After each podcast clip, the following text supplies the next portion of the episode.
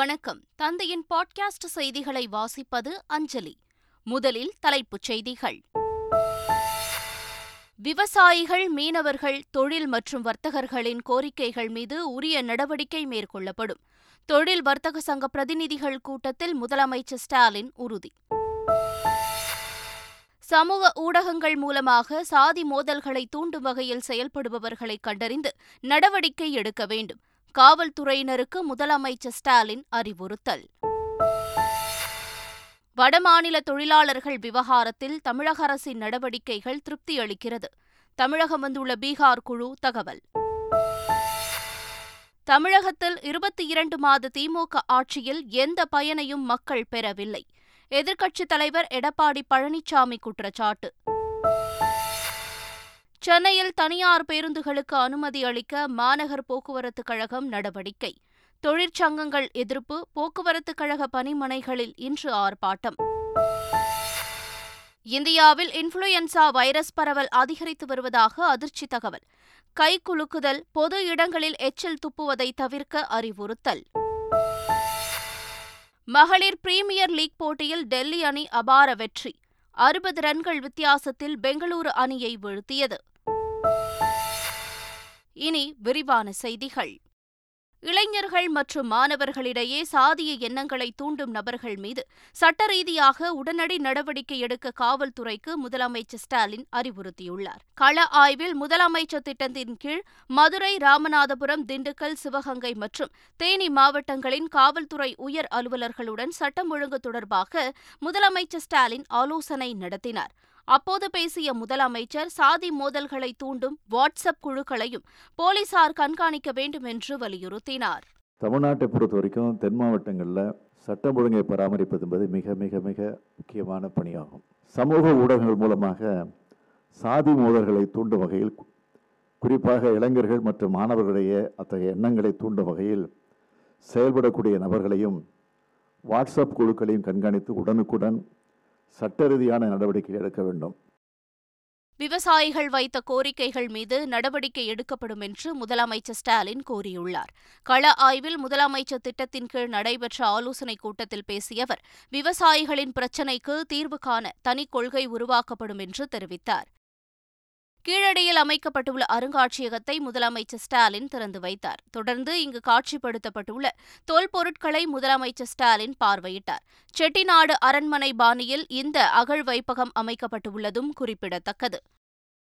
முதலமைச்சர் ஸ்டாலினை இந்தியா எதிர்பார்த்து நிற்பதாக திமுக பொதுச் செயலாளர் துரைமுருகன் தெரிவித்துள்ளார். இரண்டு ஆண்டுகளில் அகில இந்திய புகழை ஸ்டாலின் பெற்றுள்ளதாக பெருமிதம் தெரிவித்துள்ள அவர் கருணாநிதி அகில இந்திய புகழை காலம் கடந்தே பெற்றார் எனவும் குறிப்பிட்டார். தமிழக அரசு சென்னையில் ஆயிரம் பேருந்துகளை தனியார் இயக்க அனுமதிக்கும் நடவடிக்கையில் முதற்கட்டமாக ஐநூறு வழித்தடங்களில் தனியார் மூலம் பேருந்துகள் இயக்க ஒப்பந்தம் கோரியுள்ளது. இந்நிலையில் கடந்த அதிமுக ஆட்சியில் செய்யப்பட்ட தமிழ்நாடு மோட்டார் வாகன சட்ட திருத்தம் திமுக ஆட்சியில் தொடர நடவடிக்கை எடுக்கப்பட்டுள்ளதாக தொழிற்சங்கங்கள் குற்றம் சாட்டியுள்ளன. சென்னையில் தனியார் பேருந்துகளை இயக்க முடிவு செய்யப்பட்டுள்ளதை கண்டித்து வரும் எட்டாம் தேதி அண்ணா தொழிற்சங்க பேரவை கண்டனம் ஆர்ப்பாட்டம் அறிவித்துள்ளது. எதிர்க்கட்சித் தலைவர் எடப்பாடி பழனிசாமி வழிகாட்டுதலின் பேரில் இந்த ஆர்ப்பாட்டம் நடைபெறவுள்ளதாகவும் கூறப்பட்டுள்ளது. வடமாநில தொழிலாளர்கள் விவகாரத்தில் தமிழக அரசின் நடவடிக்கைகள் திருப்திகரமாக இருப்பதாக பீகார் அரசின் குழுவினர் தெரிவித்துள்ளனர். வடமாநில தொழிலாளர்கள் விவகாரத்தில் உண்மை நிலையை அறிவதற்காக பீகார் மாநில அரசு அனுப்பிய குழுவினர் திருப்பூர் மாவட்டத்தில் ஆய்வு மேற்கொண்டனர். பின்னர் செய்தியாளர்களிடம் பேசிய பாலமுருகன் புலம்பெயர் தொழிலாளர்கள் விவகாரத்தில் தமிழ்நாடு அரசும் மாவட்ட நிர்வாகமும் எடுத்த நடவடிக்கைகள் திருப்திகரமாக இருப்பதாக கூறினார். வடமாநில தொழிலாளர்கள் குறித்து தவறான செய்திகளை பரப்புவோர் மீது சட்ட ரீதியில் நடவடிக்கை எடுக்க வேண்டும் என்று அதிமுக இடைக்கால பொதுச் செயலாளர் எடப்பாடி பழனிசாமி வலியுறுத்தியுள்ளார். மறைந்த முதலமைச்சர் ஜெயலலிதாவின் எழுபத்து ஐந்தாவது பிறந்தநாளையொட்டி நலத்திட்ட உதவிகள் வழங்கும் நிகழ்ச்சி தண்டையார்பேட்டையில் நடைபெற்றது. அதில் பங்கேற்று பேசிய இபிஎஸ் உச்சநீதிமன்றத்தின் தீர்ப்பின் மூலம் அதிமுக ஒன்றாக வந்துவிட்டது என்றார். மேலும் வெளிமாநிலத்தவர்கள் உரிய பாதுகாப்பை வழங்க வேண்டும் என்று கேட்டுக்கொண்ட அவர் தவறான செய்திகளை பரப்புவோர் மீது தமிழக அரசு சட்ட ரீதியில் நடவடிக்கை எடுக்க வேண்டும் என்றும் வலியுறுத்தினார். நம்முடைய மாநிலத்தில் தொழிலாளர் ஈடுபடுத்தப்படுகிறது ஆட்கள் பற்றாக்குறை காரணமாக இன்றைக்கு வெளிமாநிலத்தில் இருக்கின்றது. இங்கே இருக்கின்ற தொழிற்சாலையை சேர்ந்த தொழிலதிபர்கள் தொழில் செய்கின்றவர்கள் அவரை அழைத்து வந்து இங்கே தொழில் செய்கின்ற ஒரு சூழ்நிலை உருவாக்கியிருக்கிறது நாம் அனைவருக்கும் பாதுகாப்பு கொடுக்க வேண்டும். தவறான செய்தி எவர் பரப்பினாலும் அரசாங்கம் சட்ட ரீதியாக நடவடிக்கை எடுக்க வேண்டும் என்று நேரத்தில் கேட்டுக்கொள்ள விரும்புகின்றேன். வடமாநில தொழிலாளர்கள் பிரச்சினையில் கலவரத்தை தூண்டும் வகையில் அறிக்கை வெளியிட்டதாக பாஜக மாநில தலைவர் அண்ணாமலை மீது வழக்கு பதிவு செய்யப்பட்டுள்ளது. தமிழக பாஜக தலைவர் அண்ணாமலை இந்த விவகாரம் குறித்து அறிக்கை வெளியிட்டிருந்த நிலையில் இரண்டு பிரிவினர்களுக்கிடையே மோதல் ஏற்படும் வகையில் கருத்துக்கள் இருப்பதாக சென்னை மத்திய குற்றப்பிரிவு சைபர் கிரைம் சார்பில் நான்கு பிரிவுகளின் கீழ் அவர் மீது வழக்கு பதிவு செய்யப்பட்டுள்ளது. அதேபோல பிஜேபி பீகார் என்ற ட்விட்டர் கணக்கு தொடர்ந்து தவறான வதந்தி பரப்பும் நோக்கில் வீடியோக்களையும் கருத்துக்களையும் பதிவு செய்து வந்ததை கண்டுபிடித்த போலீசார் அதன் மீதும் நான்கு பிரிவுகளின் கீழ் வழக்கு பதிவு செய்யப்பட்டுள்ளது. வடமாநிலத்தவர் பிரச்சினை தொடர்பாக தன் மீது வழக்கு பதிவு செய்யப்பட்டுள்ள நிலையில் முடிந்தால் தன்னை கைது செய்து காட்டுமாறு தமிழ்நாடு அரசுக்கு மாநில பாஜக தலைவர் அண்ணாமலை சவால் விடுத்துள்ளார். பொய் வழக்குகளை போட்டு ஜனநாயக குரல் வளையை நசுக்கிவிடலாம் என்று எண்ணுவதாக குற்றம் சாட்டிய அவர் தன் மீது முடிந்தால் கை வைத்து பார்க்குமாறும் இருபத்தி நான்கு மணி நேரம் அவகாசம் கொடுப்பதாகவும் குறிப்பிட்டுள்ளார். தமிழ்நாட்டில் உள்ள வடமாநில தொழிலாளர்கள் பீதியடைந்து பாதுகாப்பற்ற உணர்வுடன் இருக்க வேண்டாம் என ஆளுநர் ஆர் என் ரவி வலியுறுத்தியுள்ளார். இது தொடர்பாக டுவிட்டரில் ஆளுநர் மாளிகை வெளியிட்டுள்ள பதிவில் தமிழ்நாட்டு மக்கள் மிகவும் நல்லவர்கள் என்றும் நட்பானவர்கள் என்றும் ஆளுநர் குறிப்பிட்டுள்ளார். வடமாநில தொழிலாளர்களுக்கு பாதுகாப்பு வழங்குவதில் தமிழ்நாடு அரசு உறுதியுடன் இருப்பதாகவும் ஆளுநர் தெரிவித்துள்ளார். வடமாநிலத்தவர்கள் பற்றிய பிரச்சினைக்கு சீமானும் பாஜகவும் தான் காரணம் என்று தமிழக காங்கிரஸ் தலைவர் கே எஸ் அழகிரி கூறிய கருத்துக்கு மறுப்பு தெரிவித்துள்ள சீமான் மற்ற மாநிலங்களில் தமிழர்கள் பாதுகாப்பாக இருக்கிறார்களா என ஆய்வு செய்தீர்களா? என்றும் கேள்வி எழுப்பியுள்ளார். வட மாநிலத்தவர்கள் இங்கே பாதுகாப்பாக இருக்கிறார்களான்னு எங்களுக்கு ஆய்வு செய்ய ஒரு குழு அனுப்புறீங்கல்ல மகாராஷ்டிரா நாங்கள் இருபத்தாறு லட்சம் இருக்கோம். கர்நாடகாவில் ஒன்னேழு கோடி இருக்கோம். எல்லா மாநிலத்திலையும் தமிழர்கள் நாங்கள் வாழ்றோம். ஹரியானாவில் ஐயாயிரம் பேருக்கு வீடு இல்லைன்ட்டாங்க. நான் அந்த முதல்வருக்கே கடிதம் எழுதினேன் நீங்கள் இங்கிருந்து ஒரு குழு அமைப்பு வாழ மற்ற மாநிலங்களில் வாழ்கிற தமிழர்கள்லாம் பாதுகாப்பாக வாழ்கிறாங்களான்னு எனக்கு அதை ஆய்வு செஞ்சீங்களா? ம்? தம்பி ஆய்வு செஞ்சாங்களா அவங்க என்ன கொடுமை பாருங்கள் சட்டம் ஒழுங்கை குலைக்கும் விதமாக வதந்தி பரப்புவோரை அரசு இரும்புக்கரம் கொண்டு ஒடுக்க வேண்டும் என முன்னாள் முதலமைச்சர் ஓ பன்னீர்செல்வம் தெரிவித்துள்ளார்.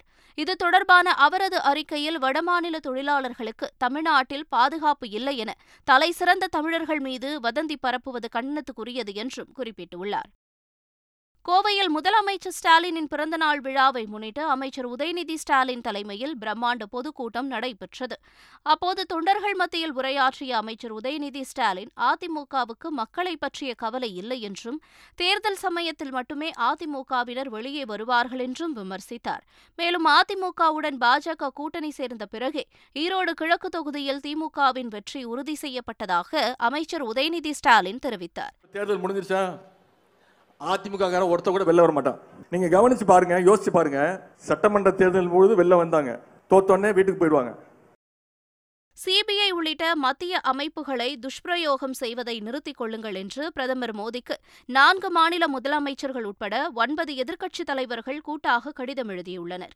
இது தொடர்பாக பிரதமர் மோடிக்கு தெலுங்கானா முதல்வர் சந்திரசேகர ராவ் மேற்குவங்க முதல்வர் மம்தா பானர்ஜி டெல்லி முதல்வர் அரவிந்த் கெஜ்ரிவால் பஞ்சாப் முதல்வர் பகவந்த் மான் தேசியவாத காங்கிரஸ் தலைவர் சரத் பவார் உத்தவ் சிவசேனா அணி தலைவர் உத்தவ் தாக்கரே சமாஜ்வாதி தலைவர் அகிலேஷ் யாதவ் ராஷ்டிரிய ஜனதா தளம் தலைவர் தேஜஸ்வி யாதவ் தேசிய மாநாட்டு கட்சித் தலைவர் ஃபருக் அப்துல்லா ஆகியோர் கூட்டாக கடிதம் எழுதியுள்ளனர். அவர்கள் எழுதியுள்ள கடிதத்தில் மற்ற கட்சிகளிலிருந்து விலகி பாஜகவில் இணைந்து கொண்டவர்கள் மீது இருக்கும் ஊழல் உள்ளிட்ட பல்வேறு வழக்குகளை மத்திய அரசு கையில் எடுக்காதது ஏன் என்றும் கேள்வி எழுப்பப்பட்டது. கடலூர் சிவனார்புரத்தில் பட்டாசு தொழிற்சாலையில் ஏற்பட்ட விபத்தில் ஒரு பெண் உயிரிழந்தார். எட்டு பேர் காயமடைந்தனர். பட்டாசு ஆலை வெடிவிபத்தில் உயிரிழந்தவரின் குடும்பத்தினருக்கு முதலமைச்சர் ஸ்டாலின் இரங்கல் தெரிவித்துள்ளார். இது தொடர்பான அறிக்கையில் சிவனார்புரம் கிராமத்தில் இயங்கி வரும் தனியார் பட்டாசு ஆலையில் நிகழ்ந்த வெடிவிபத்தில் புதுச்சேரி அரியாங்குப்பத்தைச் சேர்ந்த மல்லிகா என்பவர் உயிரிழந்தார் என்ற செய்தியை கேட்டு வேதனையடைந்ததாக குறிப்பிட்டுள்ளார். அவரது குடும்பத்தினருக்கு மூன்று லட்சம் ரூபாய் நிதியுதவி வழங்குவதாகவும் காயமடைந்தோரின் குடும்பத்தினருக்கு தலா ஐம்பதாயிரம் ரூபாய் வழங்குவதாகவும் முதலமைச்சர் ஸ்டாலின் தெரிவித்துள்ளார். சென்னையில் மதுபோதையில் வாகனம் ஓட்டி பதிவான நான்காயிரத்து தொள்ளாயிரத்து இருபத்தி இரண்டு வழக்குகளில் ஐந்து கோடி ரூபாய்க்கு மேல் அபராதம் வசூலிக்கப்பட்டுள்ளது என்று சென்னை போக்குவரத்து காவல்துறை தெரிவித்துள்ளது. சென்னையில் மது அருந்திவிட்டு வாகனம் ஓட்டினால் பத்தாயிரம் ரூபாய் அபராதம் விதிக்கப்பட்டு வருகிறது. பலர் அபராதத்தை செலுத்தாமல் இருந்த நிலையில் அவர்களை அழைப்பு மையங்கள் மூலம் நேரில் வரவழைத்து வழக்குகளை முடிப்பதற்கு நடவடிக்கை மேற்கொள்ளப்பட்டது. அதன் விளைவாக அழைப்பு மையங்கள் மூலம் நிலுவையிலிருந்த நான்காயிரத்து தொள்ளாயிரத்து இருபத்தி இரண்டு வழக்குகள் தீர்க்கப்பட்டு ஐந்து கோடியே ஒன்பது லட்சத்து பதினாறாயிரம் ரூபாய் அபராத தொகை வசூலிக்கப்பட்டது. புதிய ஓய்வூதிய திட்டத்தை ரத்து செய்ய வேண்டும் உள்ளிட்ட கோரிக்கைகளை வலியுறுத்தி ஜாக்டோ ஜியோ சார்பில் தமிழகம் முழுவதும் பல்வேறு இடங்களில் உண்ணாவிரத போராட்டம் நடைபெற்றது. அப்போது இளைஞர்களின் வேலைவாய்ப்பை பறிக்கும் அரசாணைகளை ரத்து செய்ய வேண்டும் பழைய ஓய்வூதிய திட்டத்தை நடைமுறைப்படுத்த வேண்டும் என்றும் வலியுறுத்தப்பட்டது.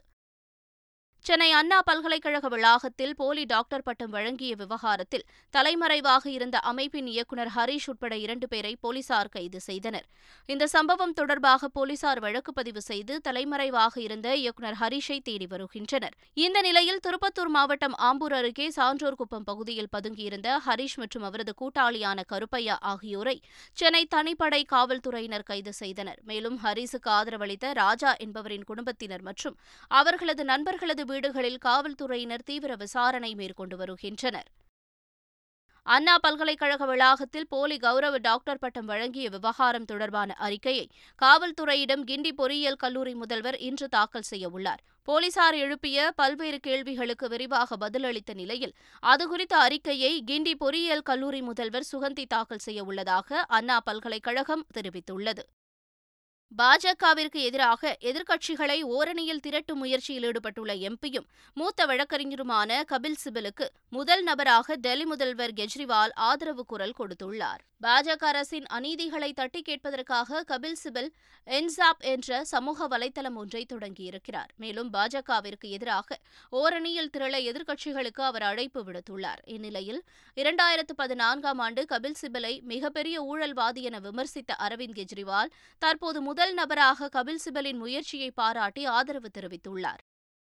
இந்தியாவில் influenza H three N two virus பாதிப்பு அதிகரித்து வருவதாக இந்திய மருத்துவ ஆராய்ச்சி கவுன்சில் தெரிவித்துள்ளது. நாடு முழுவதும் உள்ள முப்பது சோதனை மையங்களில் எடுக்கப்பட்ட தரவுகளின் அடிப்படையில் ஐசிஎம்ஆர் அறிக்கை வெளியிட்டுள்ளது. அதன்படி இந்தியாவில் கடந்த டிசம்பர் பதினைந்தாம் தேதி முதல் influenza H three N two virus பாதிப்பு அதிகரித்து வருவதாக தெரிவிக்கப்பட்டுள்ளது.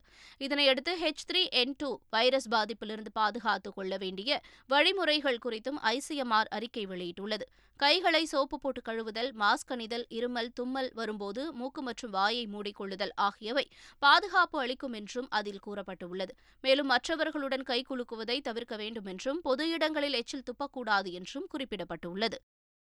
பசுவதை செய்தால் நரகத்தில் தண்டனை கிடைக்கும் என்பதை மேற்கோள் காட்டி பசுவை தேசிய விலங்காக அறிவிக்க அலகாபாத் நீதிமன்றம் வலியுறுத்தியுள்ளது. உத்தரப்பிரதேச பசுவை இயற்சிக்காக கொன்றது தொடர்பான வழக்கு விசாரணைக்கு வந்தது. அப்போது வழக்கை விசாரித்த நீதிபதி ஷாமிம் அகமத் பசுக்களை கொல்பவர்களுக்கும் பசுக்களை கொல்ல உதவி செய்பவர்களுக்கும் நரகத்தில் தண்டனை வழங்கப்படும் என்று இந்து புராணங்களில் சொல்லப்பட்டிருப்பதாக மேற்கோள் காட்டினார். அதோடு பசுவிடமிருந்து கிடைக்கும் பால் தயிர் கோமியம் சாணம் அனைத்தும் தெய்வீகமானது என்றும் அவர் கூறினார். உத்தரப்பிரதேசத்தில் ஒரே ஊசியை பலருக்கு பயன்படுத்தியதால் சிறுமி ஒருவர் எய்ட்ஸ் பாதிப்பிற்கு ஆளாகியிருப்பது அதிர்ச்சியை ஏற்படுத்தியுள்ளது.